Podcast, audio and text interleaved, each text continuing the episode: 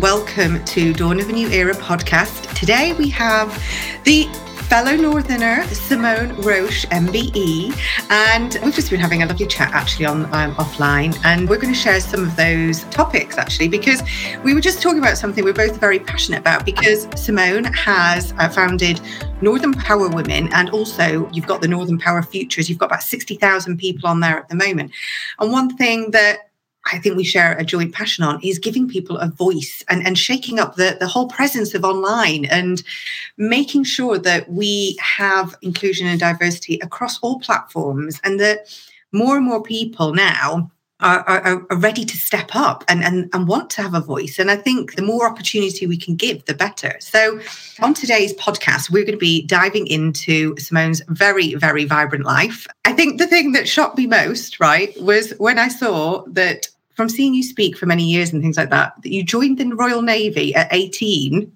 right, as a, a, radio operator and then became a lieutenant, right? And then you've evolved into one of the, the, the sort of biggest people in event spaces. So just talk us through the, the, the beginning of your journey because it's fascinating.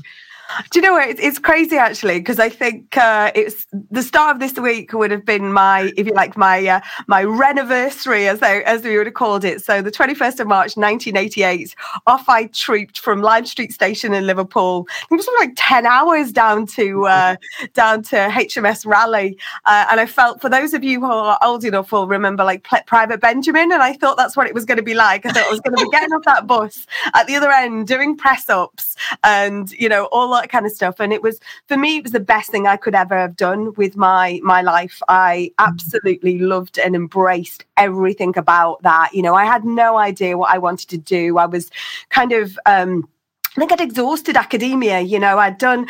I think I'd gone. I'd done through school, and I was, you know, I was so so great at maths and languages, pretty rubbish at writing all the other stuff down and, and, and science and stuff. Um, and so I just didn't know. I didn't know what I wanted to do. I say did A levels, um, but then I didn't want to do the university thing. I was I, I wanted to do some practical learning, and actually, yeah. quite frankly, Dawn, I wanted an adventure, and yeah. so off I off I went. And it was in the days before women went to sea it was actually illegal um, and I, I i just i think i just embraced everything you know it was it was a real it was a real sort of um, sense of community it was a sense of yes. you know god talk about coming out of your comfort zone every single minute of the day but so being I, an entrepreneur was probably a breeze for you after that well, gosh, I never would have believed. Like, like then, you know, 33 years ago, I wouldn't have believed I'd be here now talking to you on a podcast i wouldn't believe it. But equally i also wouldn't have believed that you know i would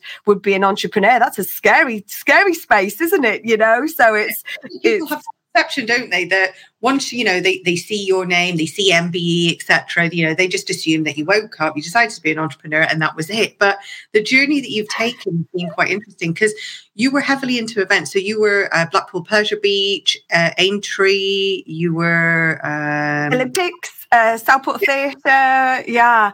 But you know what? I, I, I learnt my trait in the Royal Navy. You know, so there's a one of the best marketing campaigns or marketing slogans is is still in existence, which was you know I was I was born in the north, but I was made in the Royal Navy, and I think there's a bit of there's a real something in that. Um, but I was definitely one of those people that took every opportunity, and the opportunity the the, the Navy affords you so many opportunities to to volunteer, to get involved, and I think that's definitely where I learnt my kind of jump into things things and jump out your comfort zone because you, you're in it every day. But mm-hmm. well, I was based at NATO headquarters down in London, and mm-hmm. there was always NATO conferences getting on. So again, I would volunteer to get involved, and then ultimately, sort of three or four years later, when I I progressed through the ranks to uh, a, a lieutenant or a midshipman, then a sub lieutenant, and uh, and I went off to drive warships, so to speak, which sounds very very fancy. Albeit the, the thing that wasn't cool is because um, when you when I joined the navy in '88, the height limit was four foot ten, and three years later, when women were allowed to go to sea, they'd up the height limit to five two, but they never remeasured me because I was already in the oh. system. so when it came to driving a, um, a, a warship, they had to build me a box to stand on. So So how tall are you? I'm five foot and a tiny bit, Dawn. Oh, five foot and a tiny bit's important. Yeah, it's a tiny bit. I've got a standing desk to make me look taller, so I'm not slouched in a chair.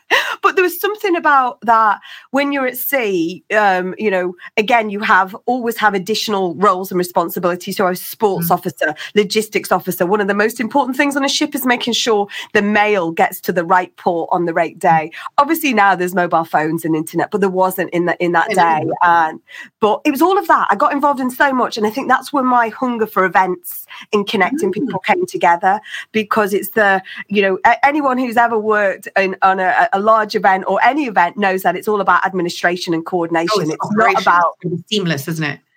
There's no it's not about red carpet and prosecco is it? It's about no, literally not. There's behind the scenes to be done yeah. I know. so so was that really that's what sort of drew me in into sort of wanting to put those skills. And i think this is where like you say you don't just wake up one morning and have that trajectory. It's the different skills that you pick along the way and at some point you form them into your different career journeys. And uh, i think that's interesting of the whole Northern Power women, uh, um, you know, never thought about gender equality while I was in the Royal Navy or inequality or stuff like this. Just didn't. I'm passionate now about being able to showcase all role models like yourselves. You've been on the podcast, having different voices be heard, be amplified. It's so important that people can see people like them, not like them, and learn about different journeys. I think is so, so important. That's why I'm, I'm delighted to be here with you today. Well, see, one of the things we were talking about just before we came on was the fact that I've really taken to kind of looking at challenging the status quo and kind of looking at people that I haven't heard of before, you know, mm-hmm. new authors, new speakers, people who are at the, the beginning of the journey or who have been the most established, but they're the best kept secret. And I think we have to give the opportunity and bring these people to the forefront. And, you know, and, and we're both kind of very passionate about mm-hmm. it. I mean, in your journey, do you feel that obviously coming out of obviously the navy going into obviously corporate that you felt that it was a natural step to be an entrepreneur i mean do you feel like you've made a sacrifice by taking that route rather than staying in a corporate role Oh my gosh, for never in any of that those years where I was in the, the corporate world and the sector skills council world and the hospitality world, never in a million years did I want to be an entrepreneur. All of that risk, all of mm. that stress, everything's on your shoulders. Mm. You know, everything starts and ends with you. Oh my gosh, gosh, how are you going to be able to fund the travel expenses? Who are you going to eat? How's all this going to happen? And yeah, I'm an entrepreneur and I just don't eat. no, I think it's really weird. There was um, uh, my sort of, I think my, I think there's also sliding doors moments, aren't there? And there's a wonderful entrepreneur called Lara Morgan and I was desperate for Lara Morgan to speak at the TEDx event that I was organizing. So, going back to giving unearthing uh, voices and messages, um, uh, I, I founded or co-founded TEDx Whitehall Women back in 2012 with yeah. wonderful friend Ruth Shaw, and we were desperate to to find different voices to put on the stage. Anyway, I came across Lara and thought this is somebody I want to to speak with. And I remember having a conversation with her. We ended up moving three times as we went, and she's the ultimate serial entrepreneur.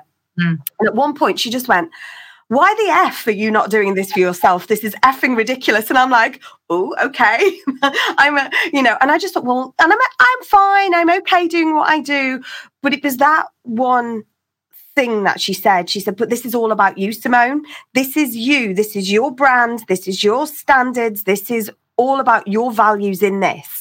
So you may be doing this, but it's it's you that's driving it, and it and it stayed with me, and I think it shaped then my thinking over the probably the next three months. And so the things that happened may have happened anyway, but I think you're more mindful to it, or I was more open and. Yes saw things as an opportunity and I never saw myself as an entrepreneur never saw myself as that. Why I'm not afraid to take a risk. I'm financially mm. risk, you know. And I know you had the fabulous Shah on uh, mm. earlier this week, who I love. And I think that's the great thing about entrepreneurs is everyone's different and everyone thank goodness right? You know that's what the uniqueness and the the the the the, the craziness of it all is is wonderful. So yeah i definitely on a totally different track uh um or different uh, you know vibe to how other people do it. But i think the one thing i'm passionate about is i think on the day i set the business up i was adamant could i only work with people that i liked and I valued, you know, or, or their value set. And I have, and every time there's been a something that has skirted around that edge, and my gut has gone, no, that's not right. It hasn't been right, you know. So I think there's instinct. Mm. Mm. I'm a in that. And, and I think the thing you say about entrepreneurs and uniqueness, most businesses are not are not unique. It's it's the entrepreneur, the business owner that, that's running it and, and their principles and values or vision and mission. And and that is the the spice of life. I mean, when you meet somebody, you just either know it or don't, don't you? And and I think for me, my entrepreneurial journey, I've gone with my gut. And you're right whenever I've just felt not right, it hasn't, it hasn't panned. And I think the thing is, we have to have the confidence in ourselves sometimes to believe that we're doing the right thing. It might go epically wrong, but you know, then it's down on us. Growing up, then, tell us about your childhood. Then, you know, was it kind of conventional? Because, um, you, know, you grew up in Liverpool, didn't you? Uh, just out in the sticks, actually. We lived in Liverpool till I was four and then moved out into sort of cross the border into Lancashire. So quite in the middle of nowhere, only child, um, but big sort of northern kind of family, if you like, you know, the cousins and and my birthday, um, and also happy birthday for tomorrow to you, Dawn. Um, my birthday I always think is half Christmas, 25th of June, you know, right smack bang in the middle of the year.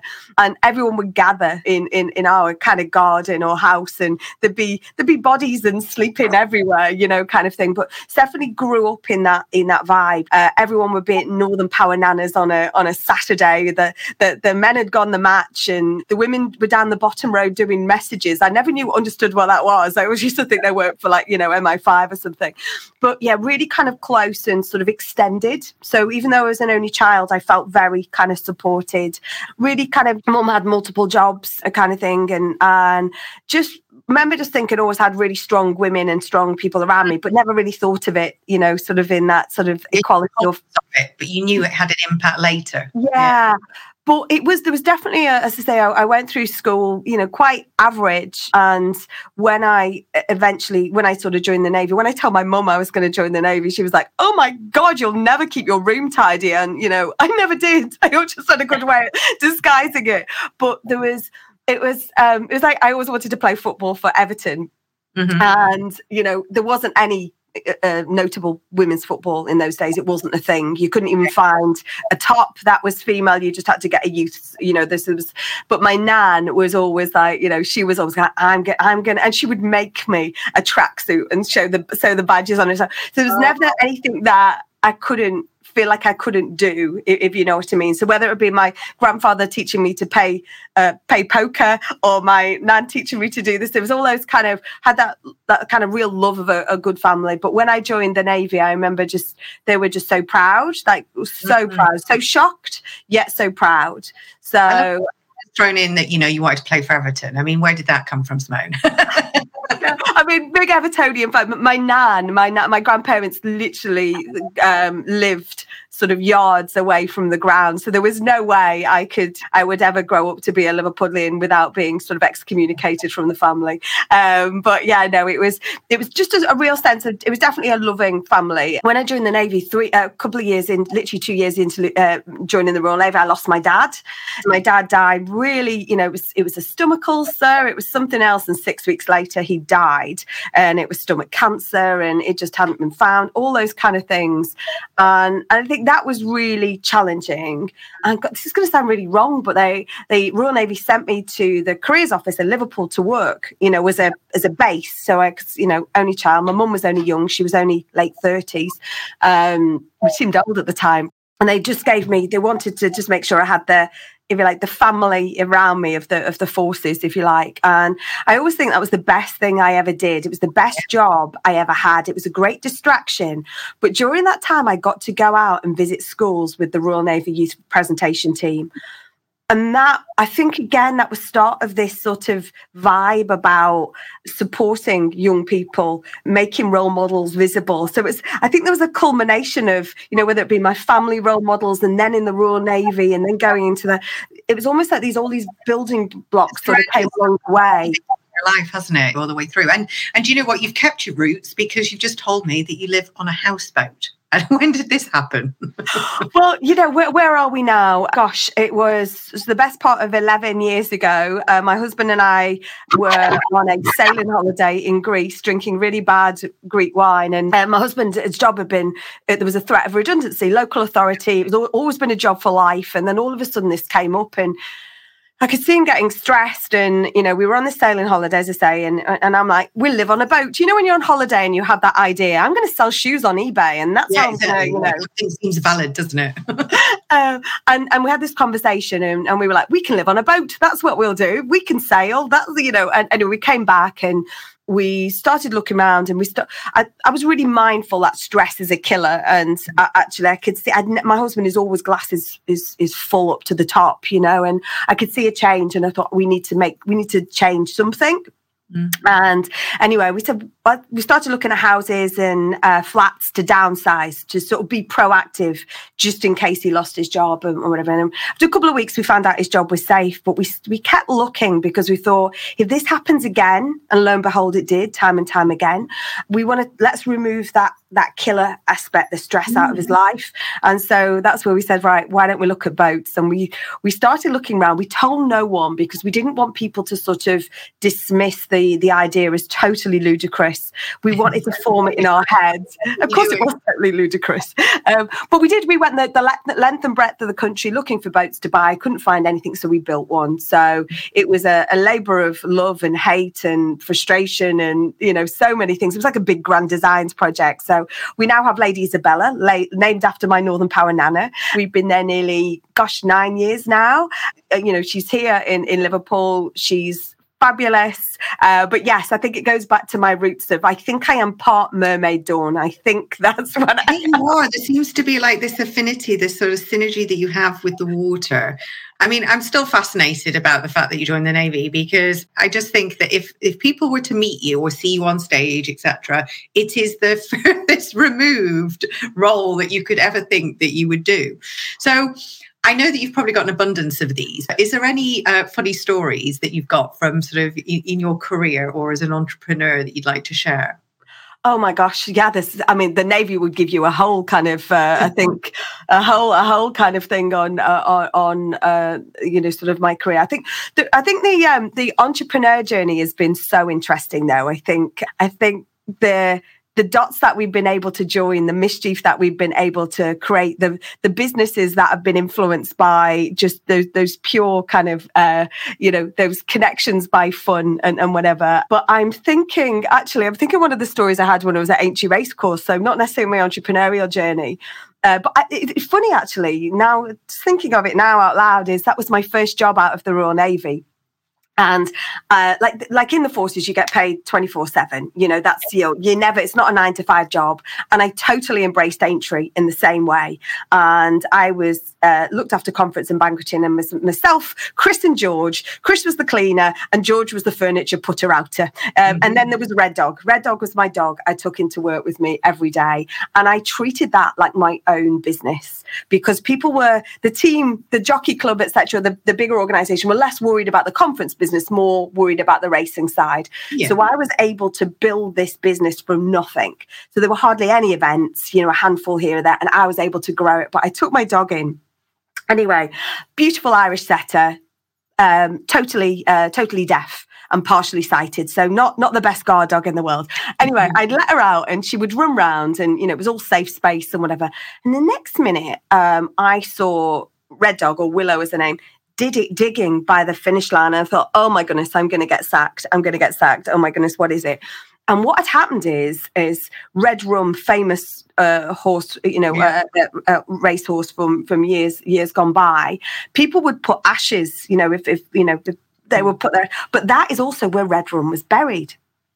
And the next minute, I see I see Red Dog sort of digging up, and I'm like, oh my gosh, she's going to come up with this like you know horse bone in her mouth kind of thing. And then, thankfully, that was not the oh. case.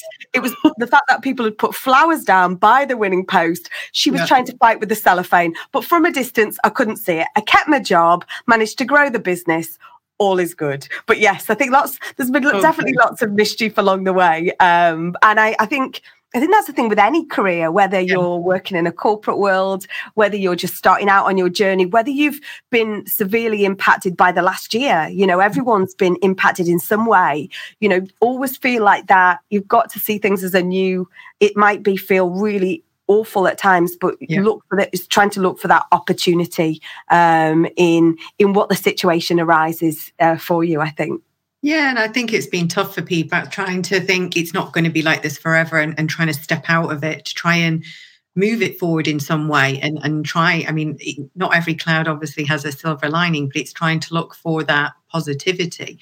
What would you say was the most valuable lesson that you've learned as a, an entrepreneur from, you know, a, a, failure or a challenge that you've had?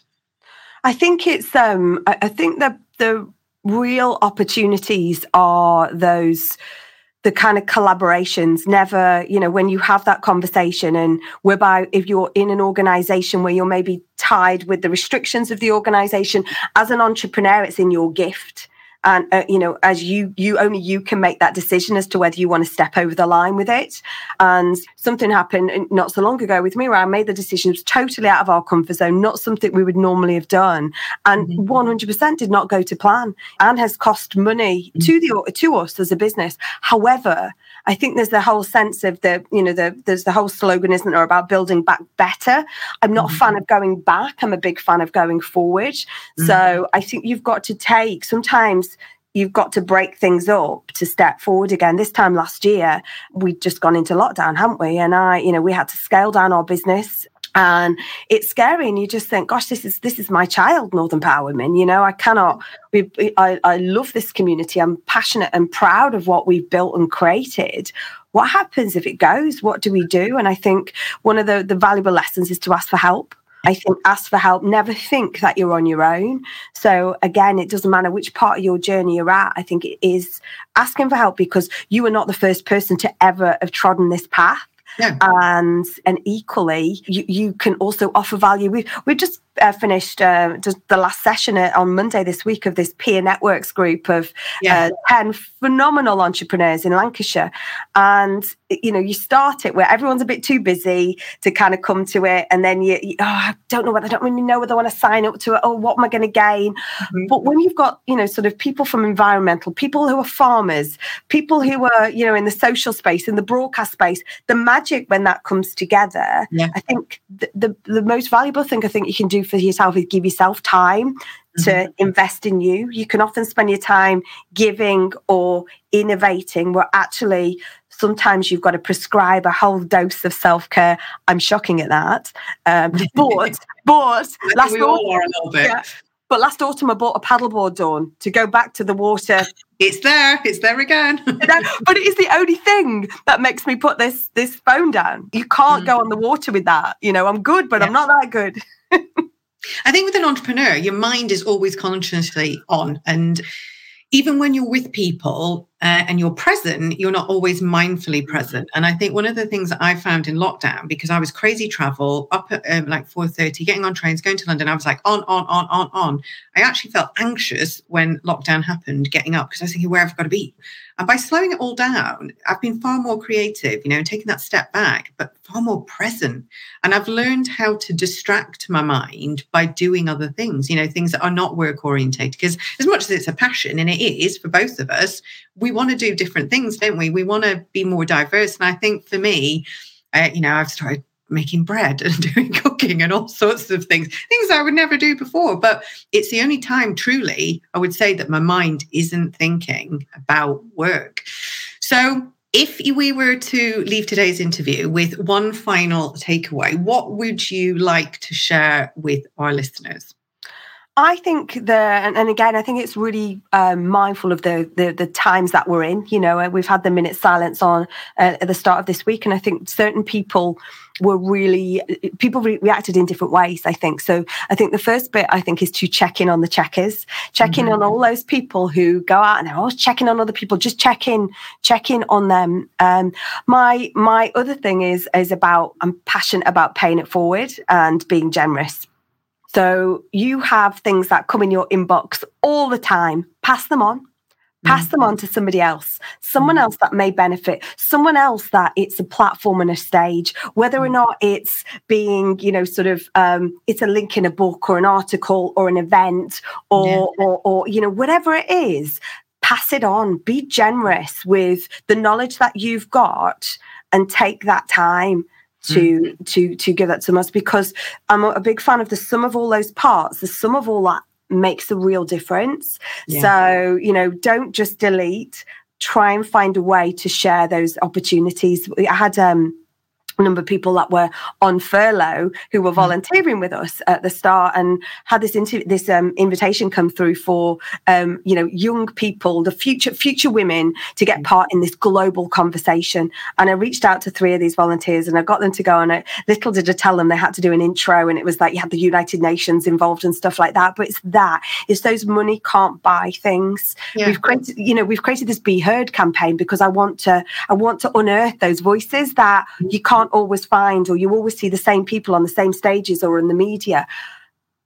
It's that I suppose it's what that that that, um, that lieutenant commander did for me many years ago when he said yeah. he pushed me through the door and said you need to be an officer. And I went I'm a short northern person. I'm sure this doesn't fit in my makeup. And he pushed me through the door rather you know sort of sternly. Then he came through it with me and then gave me a talking to and gave me the belief that I could. We can all do that. We call that you would call that sponsorship now, wouldn't you? But yeah. I urge everybody to do that and find find a way to help somebody else whether it's helping your next door neighbor with their linkedin profile whether it's you know helping someone else's kids with the homeschooling because mum and dad are frazzled with it or whatever that may be. Whatever it is that that opportunity as a trustee or a governor or podcast interview or you know recommending fantastic book dawn. Um, whatever it is pass it on mm. pass it on and and because that is it's so important to pay that forward. Because we've all had a help along the way. So make sure that we we pass it on. And, and this is it and someone's given us uh, uh, that first opportunity at times and and you remember these things. Experience is everything. And someone giving you that opportunity or giving you that experience of working with someone or doing something, you know, it's still so valuable each and every day. And it's about enrichment, isn't it, in, in life and enriching others. So I think probably the, the, the common theme across it all is community and collaboration, isn't it, really? And it's something that we both very much stand for. So Simone, if people want to come and check you out, where can they find you online? They can find me on LinkedIn, uh, Twitter, Facebook, Instagram, uh, Simone Roche, um, northernpowerwomen.com. Uh, we've got our Power Platform, which is a great place, power-platform.com, great place to put your opportunities for other people. There's your pass it on or be heard. Yeah, exactly. heard.io. Great way to, you know, unearth those those voices and yeah, fabulous uh, communities and causes. And I think the thing is, is everybody can get something from them. You, the, it, it's so diverse that you literally everybody should go and check it out and have a look at it because whatever field or sector or stage or age you're at, this is why Simone has created it. So thank you so much for today. It's been a joy as ever. And um, yeah, hopefully there'll be more and more opportunities as time goes on and, you know, more and more in person. So yeah, thank you very much, Simone. So take care, guys, and thanks for joining us today. I hope you enjoyed this week's episode. And don't forget, I'm going to be with you each and every week. So download and listen on dawnmcgregor.com or on iTunes and come and join us in our Facebook community too. All the details are on the website, and I'll see you next week.